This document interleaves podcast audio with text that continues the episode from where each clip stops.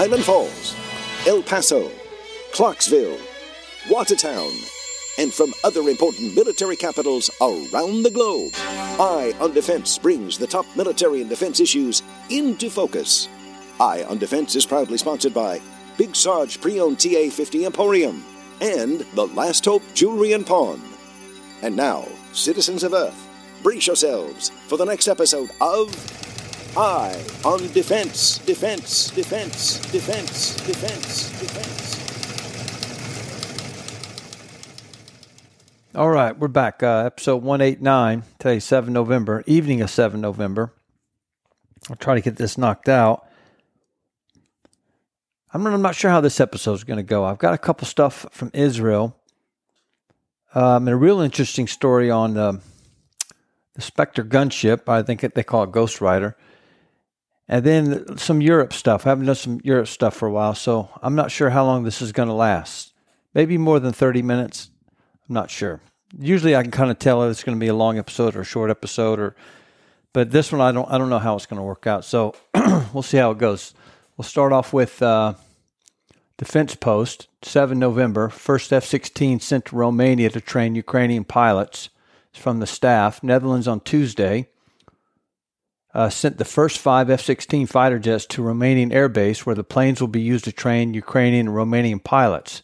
That's from the Dutch Ministry of Defense.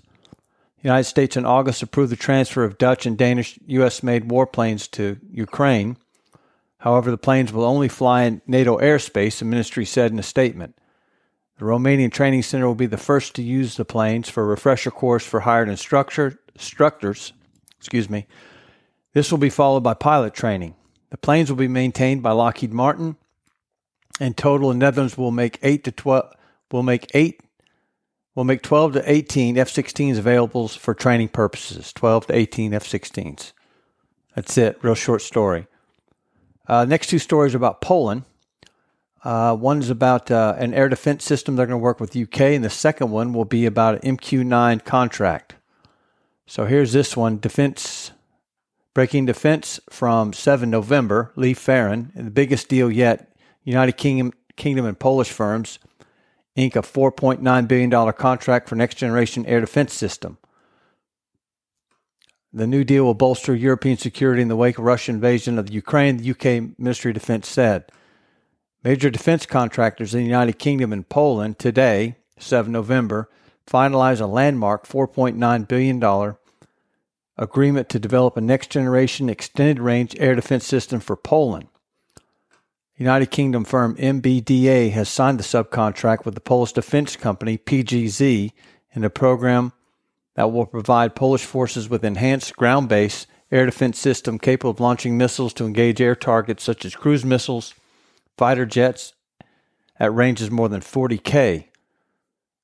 Uh, here's a statement. Uh, the UK said the deal will create more than 1,000 common anti-air modular missile modular missiles extended range, also known as CAMM ER, and over 100 I launchers. In April, MBDA and the state owned PGZ struck a similar $2.4 billion deal for a short range air defense system, which the UK hailed at the time as the largest European short air defense acquisition program in NATO. It looks like they just beat it by 2, $2 billion. Uh, the air defense program is dubbed Narew will be made possible in part after MBDA and PGZ conclude terms for unprecedented transfer of key technologies and knowledge from the British firm to its Polish counterpart. The signing of the deal is the latest milestone in agreement reached in 2021 between London and Warsaw for the two to cooperate on Poland's future air defense, which the MBDA CAMM system was already selected for the program. And what does Narew mean? It doesn't make any sense. Uh, next generation extended range air defense system. I don't know how they got Narew out of that, but they did.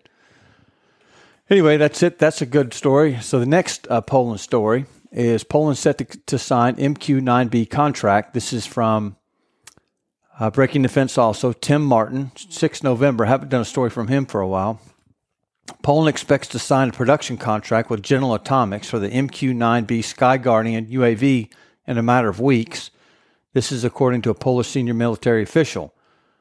A plan to acquire the new aircraft was previous, previously announced by the Polish Ministry of National Defense in October of 22 in order to replace leased MQ 9A platforms from the United States. So they're already using them, they're just leasing them. I guess they want to buy them themselves.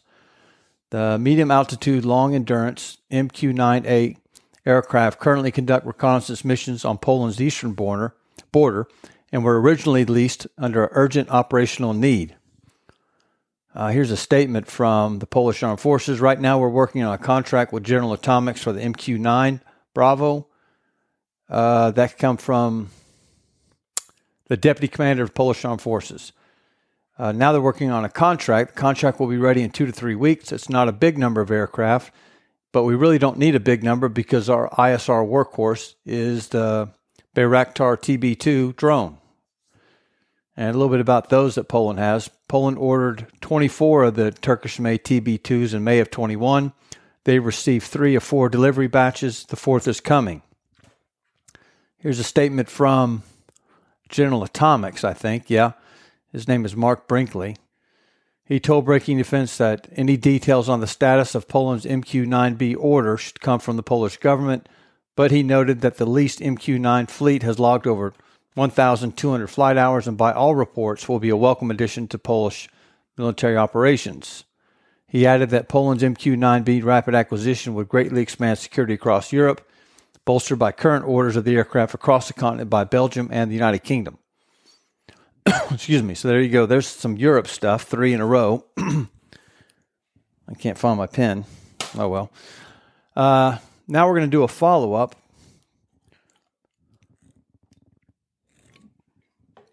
Excuse me, I'm all messed up. Uh, we're going to do a follow up of the uh, submarine. We did this last episode that uh, CENTCOM announced that a submarine had entered their AOR area of responsibility. They didn't say what it was, what kind of it was. We knew it was an Ohio class. We didn't know which one. But now there's information on that. This is from Tony Capaccio, Bloomberg News. We know him because whenever they do press uh, press conferences at the Pentagon, he usually has a question. And it's usually a good question. So this is him. Uh, U.S. attack submarines enters Persian Gulf and message to Iran. This is from Bloomberg today. Uh, the Pentagon deployed the U.S. nuclear powered USS Florida attack submarine to the Persian Gulf region as the United States makes a show of force to deter Iran. That's according to U.S. defense officials. So we now know the nuclear powered sub is the USS Florida. And they're out of Kings Bay, Georgia, I think. Uh, the Florida's arrival is confirmed by officials at, after the United States Central Command posted on X, formerly Twitter, about an Ohio class submarine in the region without specifying whether it was one of the types that carries nuclear armed ballistic missiles. Excuse me, the USS Florida, though nuclear powered, does not carry nuclear weapons. It is one of four U.S. Navy submarines that are converted from carrying sea launched nuclear missiles to Tomahawk, land attack, and commandos. Uh, the USS Florida can carry up to 154 Tomahawk missiles or as many, many as 66 Navy SEAL commandos who can clandestinely leave the vessel through forward bow compartments. Uh, its deployment to the Persian Gulf is at least a second this year. The Navy in April released a photograph of the USS Florida cruising through the Suez Canal en route to the Red Sea after Mediterranean deployment. And I figured why not? A little bit of history of the USS Florida. Uh, also, it's called SSGN 728. It's an Ohio class ballistic missile submarine. It's the sixth ship in the United States Navy to be named for Florida. Uh, the contract to build her was awarded to the Electric Boat Division of General Dynamics, Groton, Connecticut, on 28 February 1975. Her keel was laid in a bicentennial of July 4th, uh, July 4th, 1976. How about that? Uh, 200th year, uh, 200th uh, anniversary of independence. Uh, the boat was unnamed at the keel laying ceremony. The Secretary of the Navy named her on 19 January 1981.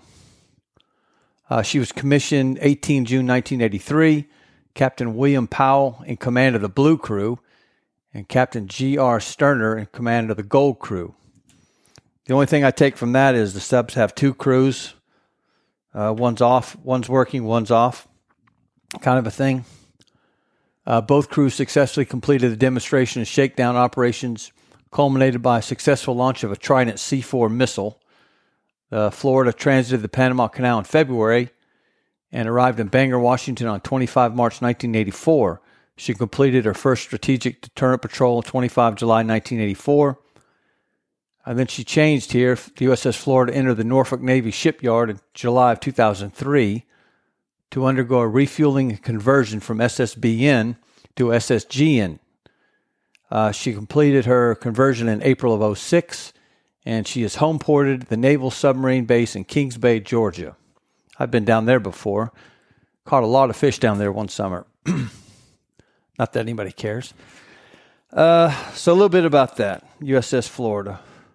Now we'll do some Israel stuff. Uh, this is from Seth Frantzman, a short article from Foundation Defense Democracies, I think. We know Seth Frantzman for writing uh, for Breaking Defense. He's a columnist for those guys. Uh, here's a short column, uh, short story, short article. Israel enters new phase of war with Gaza City now encircled, 6 November. I like this article because he kind of mentions units, and I kind of like articles like that. Uh, Israeli Defense Force succeeded in encircling Gaza City the first week of the ground offensive and has now begun to spread out and settle into operational areas. That includes units from two separate IDF divisions, the 36th and the 162nd. Uh, the IDF describes the activities of the 36th Division on Sunday as expanding ground operations since last week. Here's a quote The 36th Division has operated the northern Gaza Strip and reached positions along the coast of Gaza. Uh, the role of the division is to encircle Hamas forces in Gaza City to strike and destroy select targets, including significant assets and command and control centers belonging to the Hamas terrorist organization. The 36th Division has struck 1,600 targets in Gaza since ground operations began 27 October. They have also eliminated 300 terrorists, according to the IDF. At the same time, elements of the IDF Golani Reconnaissance Unit reached the coast on 4 November after crossing from the east, essentially cutting Gaza City from southern Gaza. That means that Israel now controls key roads that link the north and the south. The central road is called the Salah al Din, and there's a coastal road called the Rashid. These are key avenues for civilians to leave northern Gaza. Israel has called on civilians to leave the north, and many have fled the fighting. However, many remain. Uh, the humanitarian issue is a concern for the IDF's coordinator of government activities in the territories. They put out a video of one of its members giving a statement encouraging civilians to use a humanitarian corridor south.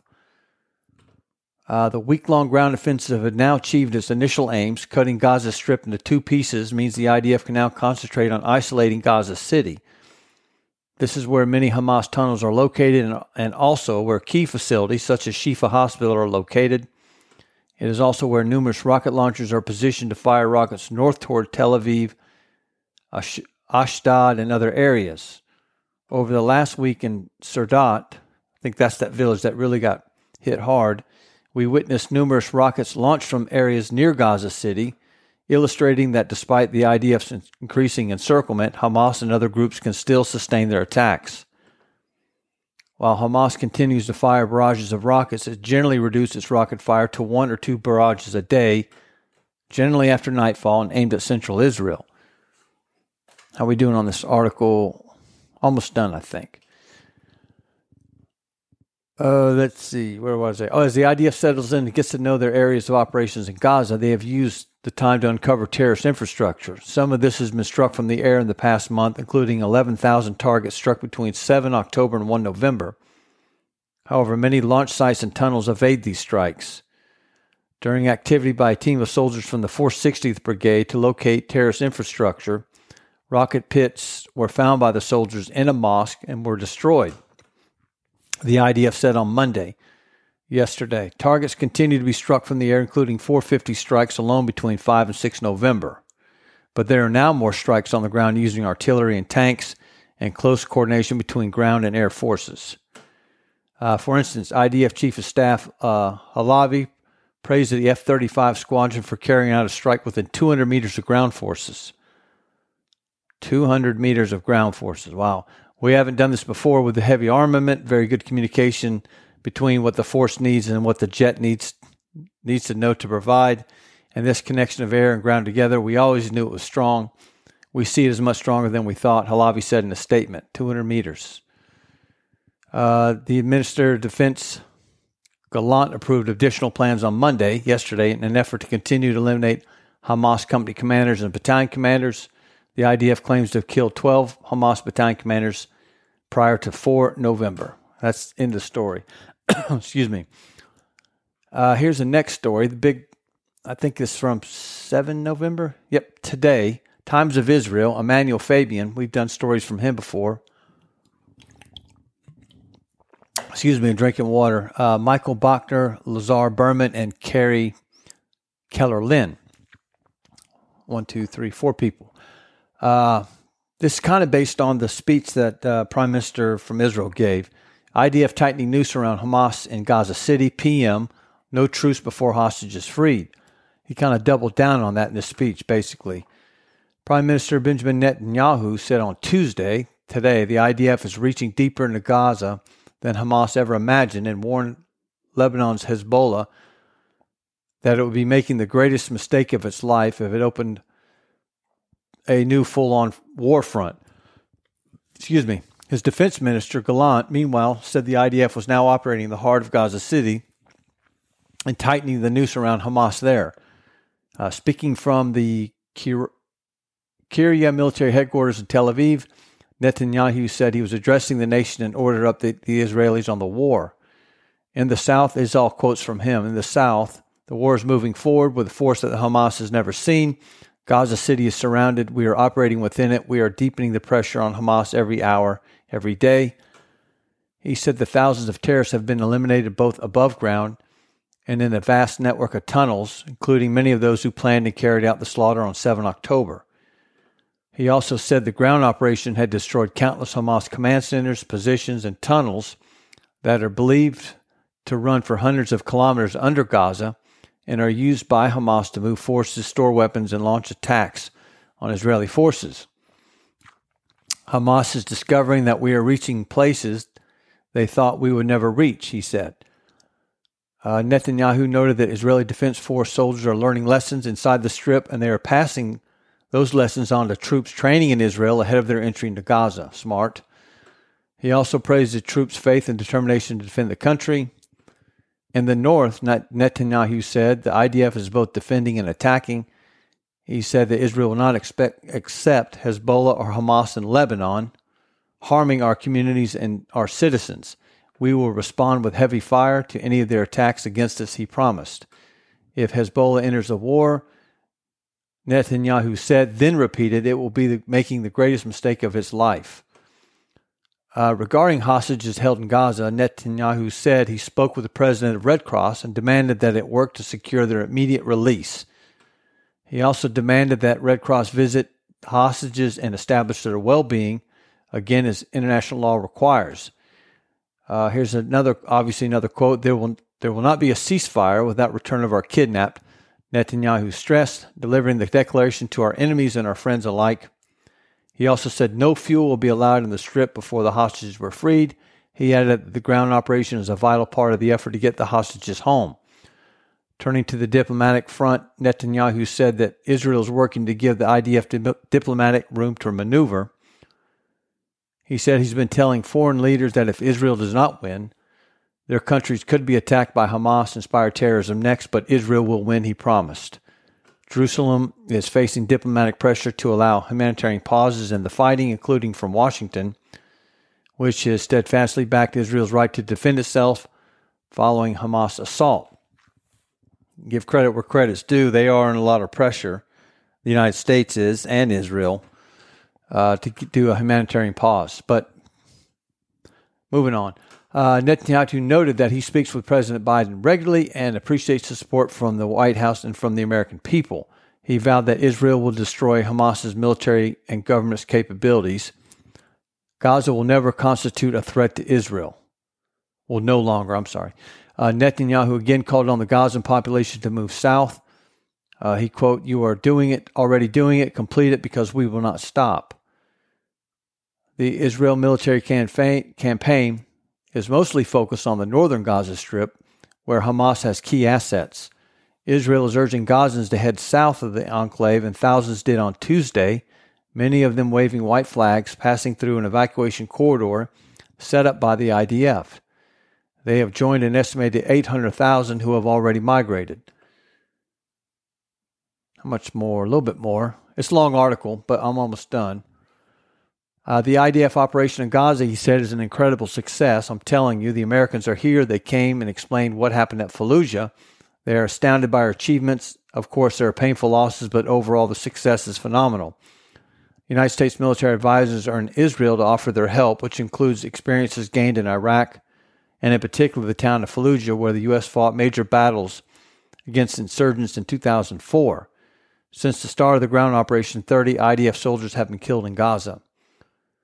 Uh, the IDF said on Tuesday, today, it uncovered more tunnels in northern Gaza Strip near a Ferris wheel and a university. Both tunnels were, tunnels were later destroyed. In the same area as the university, a weapons depot was found. The IDF said troops recovered chemical substances, assault rifles, RPG, mines, and other equipment. Uh, troops came under fire from gunmen inside a mosque, and airstrike was called to take out the Hamas operatives as they fled, as they tried to flee into a tunnel. Let's see what else. In separate incidents, the IDF said Hamas launched an anti tank guided missile at troops from several locations, including adjacent hospitals. It said a helicopter provided suppressive fire to extract the troops. Uh, in his daily briefing Tuesday evening, IDF spokesman Rear Admiral Daniel Hagari said that there will be no ceasefires. Military pushes forward with the ground offensive. Hamas terrorists, here's a quote Hamas terrorists tell themselves there will be a ceasefire.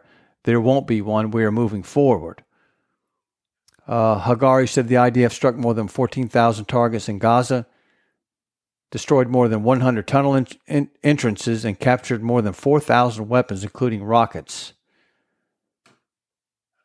Uh, United States President Joe Biden, we, meanwhile, on Tuesday, confirmed to reporters during a phone call with Netanyahu a day earlier that he asked Israel to pause the fighting in Gaza against Hamas. Also on Tuesday, United States and Israeli officials told the Times of Israel that Israel opposes the U.S. push for humanitarian pauses in Gaza that aren't preceded by Hamas agreeing to release hostages. Uh, according to Israeli estimates, Hamas currently holds around 180 hostages. Palestinian Islamic Jihad holds roughly 40 hostages, and in un- unaffiliated mob families are believed to hold an additional 20, which are complicating negotiations significantly. Uh, that's about 240 hostages. Okay, that's in the story. Long, long article, but it kind of gives you an idea, if you didn't know, what uh, the leadership in Israel is thinking. Uh, it sounds like the IDF is taking care of business in Gaza. Uh, let's see what else. Do I want to? What am I doing on time? Twenty three minutes. I'm doing better than I thought. Uh, this is from Bloomberg. Anthony Capaccio and Jennifer Jacobs. We just did a story from him. It's kind of a funding story. I thought about not doing it because it's not approved funding, but it lets you know at least what the House of Representatives are thinking. Uh, so Biden's military request from Israel would double Iron Dome arsenal. Uh, funds include 100 Iron Dome launchers and 14,000 interceptors. Four billion for missiles, likely boon for Rafael and RTX. Of course, RTX is Raytheon. The Biden administration's $14 billion aid request for Israel would significantly expand missile defenses, including new Iron Dome launchers, equivalent to more than twice the current deployment, and nearly double the amount U.S. spends on systems. Uh, this is the 14 billion that uh, President Biden wants. The package includes funds to build up to 100 more Iron Dome launchers and at least uh, 14,000 Tamir interceptors, according to U.S. officials who asked not to be identified. Currently, 10 existing Iron Dome batteries include three to four launchers, 20 Tamir missiles, and battlefield radar. Uh, at three to four launchers per battery, that would conservatively be 25 new batteries. That's from CSIS. If uh, they add more of these interceptors. Uh, as for comment, a spokesperson for the United uh, for the embassy, Israeli embassy in the United States, said the government does not comment on matters related to foreign military assistance. Uh, this package, if approved, is a boon to Israel's state owned Rafael Advanced Defense Systems as well as RTX, which is Raytheon. Uh, the boosted missile defense also adds to Washington's lethal and non lethal assistance to Israel, that so far includes Boeing's smart bombs, hostage location advice from U.S. Special Operations Command, and regional insights from the Defense Intelligence Agency.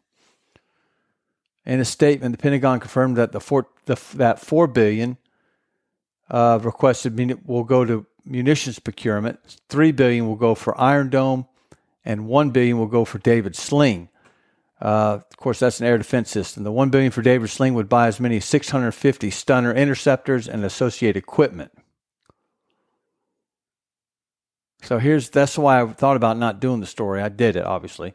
Uh, the fate of the 14 billion aid requests for Israel is unclear. More BS politics, of course. Republicans in the House, led by Speaker Mike Johnson, have sought to break out the funds for Israel from President Joe Biden's original request, which has support in the Democratic controlled Senate. That White House proposal included funds for Taiwan and Ukraine. I think I think I remember reading this. So what I think President Biden wanted money for Israel. The House said, Yeah, we'll give you money for Israel. Here it is.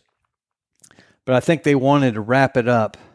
The president was thinking, Well, let's wrap 14 for Israel and X amount for Ukraine and X amount for Taiwan and X amount for the border, um, which is, I think, what the Senate wanted.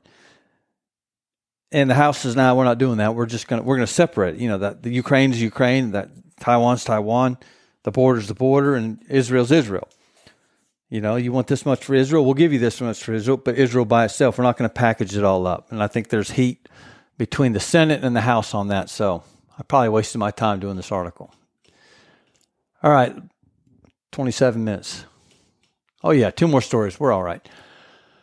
Uh, so this is from Breaking Defense, Ashley Roque. Haven't done a story from her in a while. This is about the Iron Dome. Uh, we might be covering old ground if you follow this program. We talk about the Iron Dome all the time. Um, and you'll know why in a minute. We're going to cover it again, but just kind of gives you the status of the Iron Dome. So here we go. Because, you know, the U.S. Army bought two, two systems. And now we're sending them back to Israel because, for better for worse, the Army didn't want to use it, couldn't use it, decided not to use it. It wasn't what they wanted. Congress made them buy it, so they bought it. Now they really got an excuse to send it back to Israel. So, so it's probably the Army's probably very happy about this because now they don't have to use it. But anyway, here we go. Iron Dome batteries on 11 month lease with, with Israel could be extended. Uh, Ashley Roque, 7 November. The U.S. Army's two Iron Dome batteries are still in transit to Israel, according to a senior service official, and it seems the Army isn't expecting them to come back soon. The deal with Israel was done under cost to lease under a foreign military sales case. And it was the fastest way to get Israel the Iron Dome batteries and the missiles. That's from our friend, the Honorable Doug Bush. He told reporters that today, providing the more detailed explanation that the service had given since it announced plans to ship the two batteries to Israel in wake of the 7 October by Hamas. Uh, here's a quote from Mr. Bush for now, that deal is 11 months and it involves a small amount of money with payback to be determined. However, that arrangement could be extended depending on factors on the ground. That was the fastest way to do it, and that's why we went that way, uh, Bush said. And a little bit of background on the batteries, and we'll be done. Uh, after the Hamas attack, Washington began sending Israel military aid packages, including Tamir interceptors for the Iron Dome, to use against incoming rockets. Then, late last month, the Pentagon announced it would also ship the, armor, the Army's only two Iron Dome batteries back to Israel. Uh, while those two batteries are bound for a new temporary home, there has been dissent within the Army about their fate for years. And she's going to kind of fill us in in one paragraph on what that uh, dissent is. Uh, Army leaders bought the pair of batteries following a congressional mandate to acquire an interim air defense capability why? Because Congress didn't feel the Army was moving fast enough on developing a new air defense system, particularly for Guam. Uh, however, the service officials have raised cyber concerns about integrating the Israeli made batteries into a larger air defense architecture and opted to pick instead Dynetics Enduring Shield, paired with Raytheon's ground launch AIM 9X Sidewinder missile for its indirect fire protection capability Increment 2 program in 2021. That's a heck of a sentence. The Indirect Fire Protection Capability Increment 2, IFPC, that is the Army's modernization for air and missile defense. And because the Army was not doing, moving out as quickly as Congress wanted, they said, we'll buy something that works like the Iron Dome. So they kind of ordered the Army to do it. This was all happening during uh, the time that uh, North Korea was threatening Guam and stuff like that. I think that's why it's kind of like the perfect storm. Anyway, uh, as for the Iron Dome, one battery was tested in Guam, but the two systems have been largely, largely held at Joint Base Lewis McChord in Washington, also known as Fort Lewis at one time, where units there were turned were learned were trained on how to use them. So anyway, everything we need to know is they're on their way back to Israel. Will they come back to the United States? My bet is no. I don't think you'll see those back. I don't think so. Uh, but what do I know? All right, here we go. One more story. This is kind of a, a good story. This is a uh, U.S. Air Force may remove the 105 millimeter cannon from AC AC 130 gunship. Uh, this is from Stephen Losey Defense News. I think it's today. I don't know. I forgot to write the date down. I apologize. But everybody knows the, uh, AC-130 gunship. It's got it's just a it's a monster. But they're talking about removing the 105 cannon from it. So here we go. The days of the AC AC-130J Ghost Rider's hefty 105 millimeter cannon may be numbered. United States Air Force Special Operations Command uh, confirmed to Defense News is considering removing the howitzer sized weapon from the aircraft as early as 2026. Uh, that's in two years. Uh, let's see. The command is also eyeing other changes to the Ghost Rider, including addition of small cruise missiles for standoff strikes, an advanced active elect- electronically scanned array radar for improved tracking of ground targets, and a series of communication and networking upgrades to better tie into the Joint Forces command and control networks. The service hasn't made a final decision on the fate of the 105 millimeter cannon and what, if anything, will replace it. Uh, the official noted that command and oh, that's from an official. Okay, uh, the official noted that command does not have the procurement funds to remove the cannon and to either patch up the hole or replace the weapon, meaning the gun wouldn't get pulled off until 2026 at the earliest. Uh, spokesperson for the House Armed Service Committee, majority staff declined to comment on the potential gunship changes under consideration. Uh, however, a source in the gunship community who spoke to Defense News on condition of anonymity, because he was not authorized to talk to the press, said that AFSOC, which is Air Force Special Operations Command, has all but decided to remove the 105 millimeter cannon. The source added that removing the massive cannon from the plane's left side would create an imbalance, imbalance in the aircraft's center of gravity, among other structural issues. The price tag to remove the weapon and fix the airframe across the fleet would likely be in millions of dollars, he explained. Uh, here's a quote When you cut a hole in that airplane, it's a major structural intrusion. You just can't yank the gun out and fly around with the hole. You've got to redesign the fuselage where it was cut out.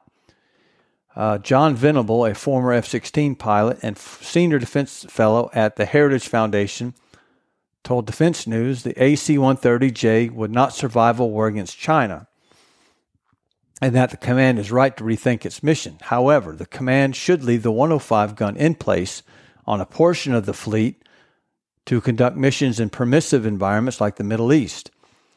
This is a significant move, he said, in a high intensity fight where you've got air to air threats and long range surface to air missiles.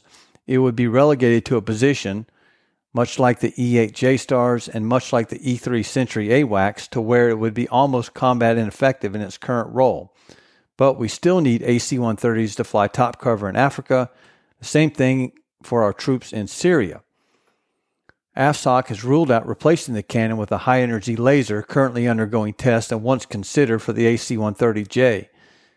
Another Air Force official, speaking on the condition of anonymity in order to speak freely, explained that placing a laser where the 105 millimeter gun is now would create so much air turbulence that it would upstate the laser's beam. and that official threw cold water on the idea of any AC 130J going into battle armed with a laser. Uh, let's see, almost done here. So, AC 130J is the fourth and latest version of the gunship series, sometimes nicknamed Angel of Death, for its withering amount of firepower. The Ghost Rider arrived at AFSOC in 2016. It reached IOC the following year, 2017. It is a heavily modified version of the Lockheed Martin made C 130J, outfitted with two cannons, one 30 millimeter cannon that can fire up to 200 rounds per minute, alongside the 105 millimeter weapon, and the ability to carry precision guided munitions such as AGM 176 Griffin, AGM 114 Hellfire, GBU 39 small diameter bomb, and GBU 69 small glide munition.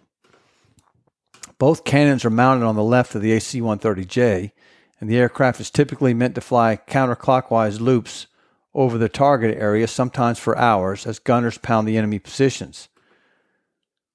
But the Pentagon has been slowly dialing, the, dialing back the scope it originally planned for the Ghost Rider, each of which cost $165 million. AFSOC originally wants a fleet of 37 Ghost Riders to replace the now retired AC 130 Spectres, but last year cut procurement off at 30, so they only have 30 of them. Uh, AFSOC said isn't planning to reduce further amount of AC 130J, so 30 is what they're going to stick with. Now, the article kind of continues on, gets in more detail on some of the munitions they want to put on there, but uh, I didn't go into it. So if you want to read the article, go more into it. It's from Defense News. Stephen Losey, U.S. Air Force may remove 105 millimeter cannon from AC 130 gunship. Good, good article. That's it, man. 36 minutes. Hmm, I suspected it was going to go long. No, that's not true. I had no idea how long this thing was going to last. 36 minutes. A little bit longer than I thought, but not too bad, right? I can't find my pen still. There it is.